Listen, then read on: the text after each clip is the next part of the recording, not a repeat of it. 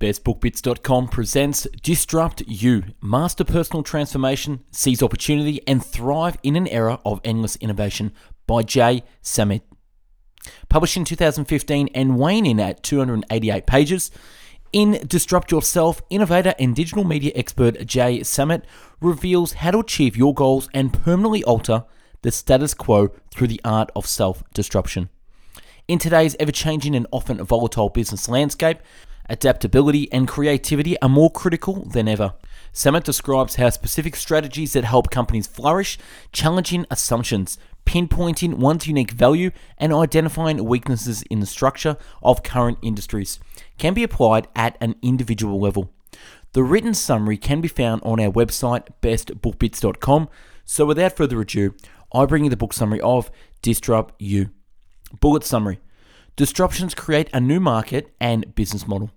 One disruption spawns a wave of disruptions as it propagates to different markets.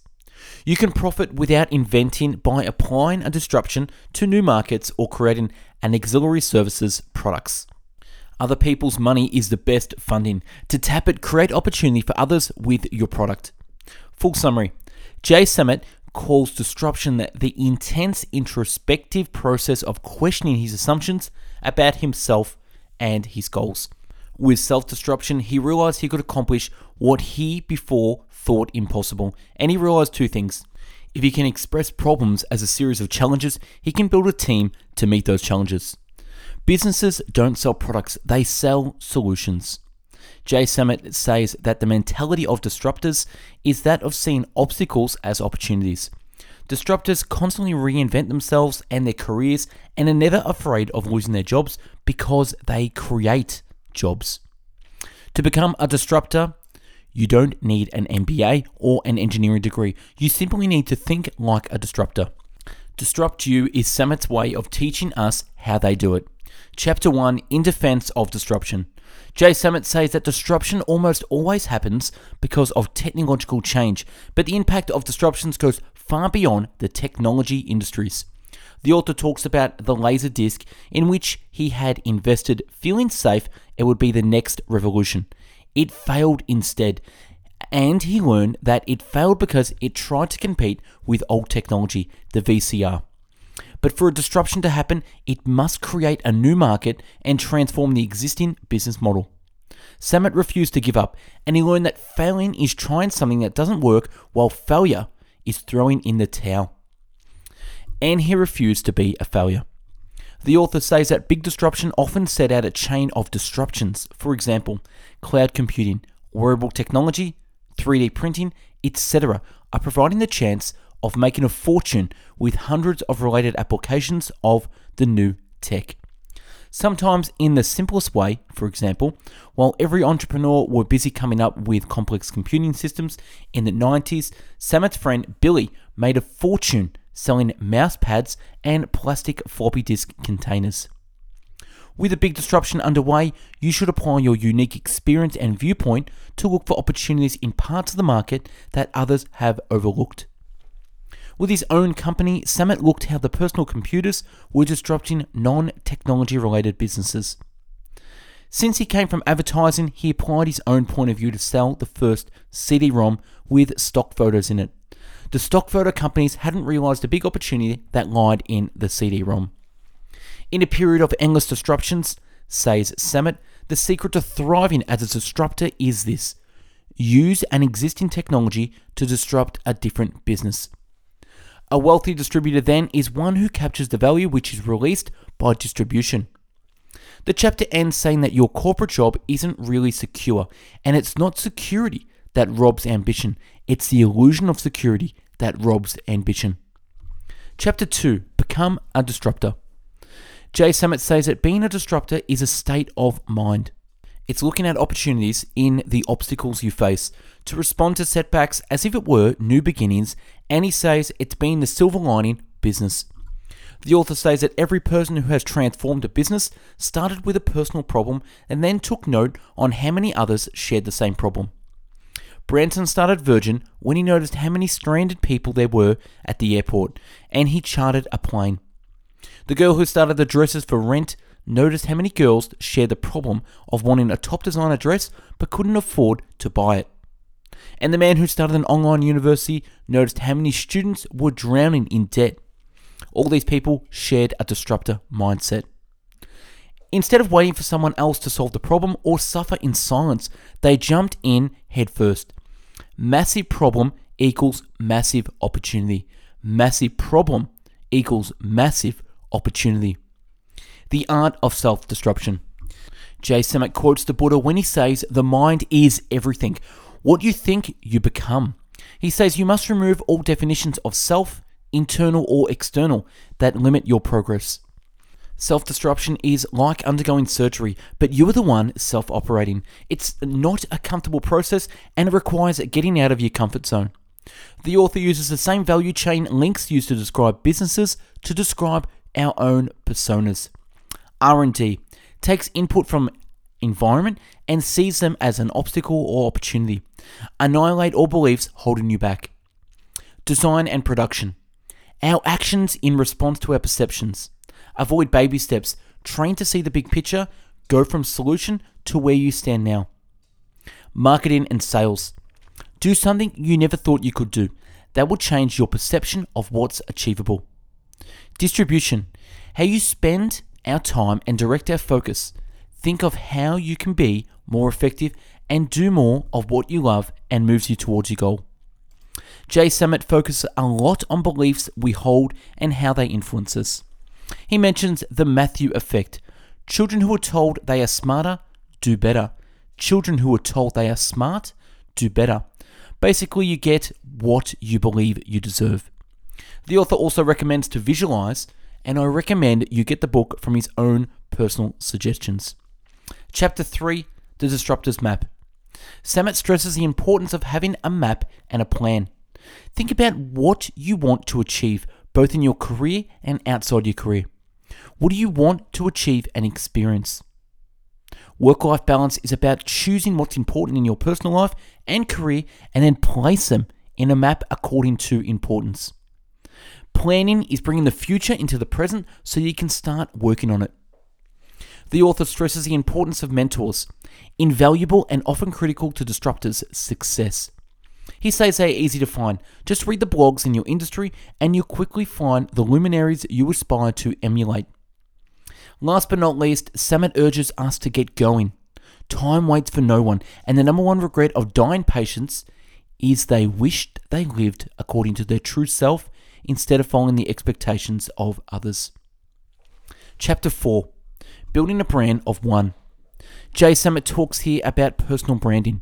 He says for a long time he believed his work should speak for itself, but he realized that's not true. Our personal brand often speak for itself before we even have the opportunity to open our mouths or show our work. A few great ideas to grow your personal branding. Public speaking. Many conferences are desperate to find speakers, and the more niche your topic, the less competition.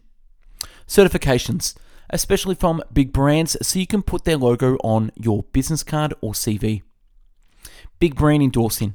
Big publishers need people to write for them, and your story on the Huffington Post makes you a columnist. Guerrilla marketing, having stars use your product. Particularly interesting were the also techniques Jay Samit described for getting a dream job, such as buying AdWord impressions for executive who are very likely to Google themselves. And chapter 5 disruptors at work, the value of entrepreneurship. Jay Samit says that big companies are too busy fighting other big companies to often pay attention to future disruptors. The author says that the big organizations are built for efficiency, not innovation. Management is rewarded for achieving more of what's already proved to be successful, and trying new paths is often a career suicide. Almost any initiative that could cannibalize or kill the existing revenue generators face strong internal headwinds. Basically, the whole culture is strongly biased towards safe and short term, which ends up being non safe in the long term. So, big organizations prefer to overpay for a new promising startup than do the internal investment required to do the disruption themselves. And this is all great news for the disruptors. Most Silicon Valley millionaires indeed didn't become millionaires by building profitable businesses, but by selling to bigger and established companies. disrupting from within. However, Jay Samit still managed to disrupt from within at his stints at Sony, EMI, and Warner. He says the trick is to get what you want by giving the company what they think they want. And of course, never complain that the current management doesn't understand you. It's always up to you to communicate to them in a way they will get it, which is by presenting the new idea as if it were an old one. Always pitch your novelty through the familiar lenses. And when you receive a no to his project, Samit understood another huge lesson. You can do whatever you want in life as long as you find someone who is willing to pay for it. Chapter 6 In Search of the Zombie Idea. Jay Samit says that every time you get a great idea, your task is to find a way to kill that idea. Do it yourself and early, or the marketplace will find it and you will waste time and money. The faster you can kill bad ideas, the quicker you can pivot to successful ones. The faster you can kill bad ideas, the quicker you can pivot to successful one. Speed to fail should be every entrepreneur's motto, says Samit. And when you can find a big idea that can't be killed, what he calls a zombie idea, then go ahead with it. The big idea. Jay Samit says that the eureka moment of the big idea is a myth. Big ideas are actually easy, but they don't come from moments of brilliance, they come from careful and methodical observation. He says you have to look at the existing value chain that is most easily upended. Look for the link that will shift the most dollars away from the present setup. Uber, for example, one link of the taxi chain, disruption, and shifts the money from thousands of small cab companies to one centralized software. The next step is to capture as much of what unlocked value in the shortest possible time. The author encourages his students to look at their lives and write down every problem they encounter and every possibility of disruption. The stealing ideas myth. Jay Samit says that the most common misconception of keeping your great idea undercover or else someone will steal it is baloney. If your idea is original, people will say it won't work. If it's not original, people will say that it's already X and Y company doing it, so why should they invest in it? Also, falling in love with your great idea is silly. Your goal is to kill it and attack it until what's left is a zombie idea. Chapter 7 Pivoting Your Energies. Jay Samit says that pivoting is a skill and a difficult decision, but it has to be done. Get rid of your silly emotional attachment to your original idea and change course. Stay in the course too long because changing is a tactic admission you were wrong is a common mistake. A great way to decide when the time has come is data. Data has no ego and makes an excellent co pilot, the author says. It may disappoint, but it never lies so invite it anytime you can. Chapter 8 Unlocking the Value Chain. Chapter 8 deals with the potential identifying links that are costing you too much and that can be safely discarded. For example, Cirque du Soleil got rid of animals which were the most expensive link and focused on the most profitable and value-adding parts of the show. Chapter 9 R&D Unlocking the Value of Waste. Chapter 9 of Disrupt You repeats the key idea that disruptors don't have to discover something new, but only discover a practical use for their new discoveries. Jay Samit says that there are billions and billions worth of research in universities that could yield to huge new disruptions, and major disruptions underway only looking for new users. You only need to look. And if you don't know where to start, you can crowdsource the development of your invention. A website like Quirky is such an example for bringing the product to market via crowdsourcing. Chapter 10 Design Disruption through Aesthetics. Design disruption focus on the art of simply building something better. And chapter 8 Production Reuse, Repurpose, Recreate. Jay Samit stresses again that for an innovation to be successful, it must not just create value, but capture it.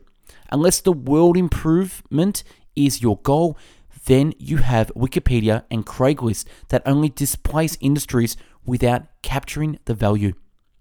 With his company, Jasmine Samit was making money only when he was hired to produce courses. He was like the old scribes before Gutenberg invented the movable printing press. Then he contracted his big customers, brands and proposed to sell their courses to other brands with their logo in it, and he'd give them a revenue share. Now Samit was making money even while sleeping.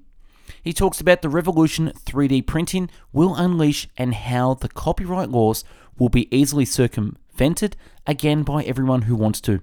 Those who will cling to the status quo will lose. Those who recognize the inevitability of such changes stand to benefit the most. And chapter 12 Marketing and Sales.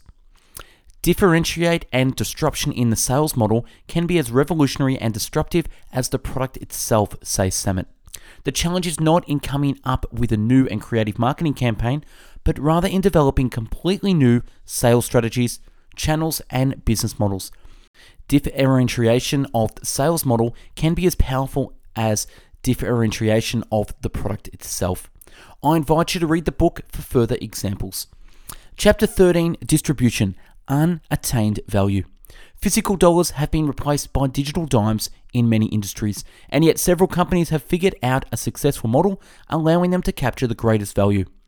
They did it through distribution while disrupting the product's ability to maintain profit margins. Distribution, Samit says, seems to be higher value link in the digital age. Amazon, eBay, and iTunes squeezed the producers' profits and amassed a fortune for themselves. And a new generation of entrepreneurs is connecting the world without ever having to create any content themselves. Chapter 14 Capital Revisited Other People's Money. I love Samit's take on other people's money, OPM. Venture capital and borrowing can be a great way of expanding your startup, but whenever you can, OPM beats them all. To use other people's money, you need to create opportunities for those who have more capital than ideas and entrepreneurial wherewithal. It's your chance to monetize your creativity and go getter attitude. In a nutshell, the secret to use other people's money is to find someone else's problem and make your product their solution. The secret to other people's money is to find someone else's problem and make your product their solution. When working for Sony and trying to launch the company's own e store for music and against the much more powerful iTunes, Samit managed to get free partnerships with rock events and McDonald's. Especially the partnership with McDonald's was not easy and had a crazy twist in the end. The way Samit solved it is genius, and I invite you to read the book for it. Chapter 15 Disruption in the Era of the Crowd. Samit says that the easiest industries to disrupt are those where inefficiency is your only competition. The example is the real estate industry, where investing was complex and time demanding. Websites and services allow investors to simply put a small chunk of money in a project of their choice, easily disrupt an industry that was so inefficient at its core. And chapter 16, Disrupt the World. The last chapter is about the disruptive process and attitude applied not just to industries, but to countries and political regimes. The example Samit uses are the Arab Spring and the Syrian revolt against Assad. Albert, I'm not too sure that applies well seeing the results in hindsight. Jay Samit makes a last great example with bottle recycling, though. He says passing the bill to recycled used plastic bottles seems so very difficult because of entrenched benefits. But when the bill gave potential new profits to the local bottlers, it became immediately easier and embraced by everyone in the industry. The message is that to solve a dysfunctional political system, a business approach may be needed. My note, also on the top of a business approach, it's a human approach that is needed. The example was, after all, a simple application of the rule of social exchange. Epilogue The Self Disruptors Manifesto. Jay Samit reminds us that to change the world, we first have to start with ourselves. And once we do that, our future and our world future are far more manageable than we realize. And that's a wrap on Disrupt You by Jay Samit. Subscribe to our channel now for future summaries and check out our website, bestbookbits.com, for the written summary and audio.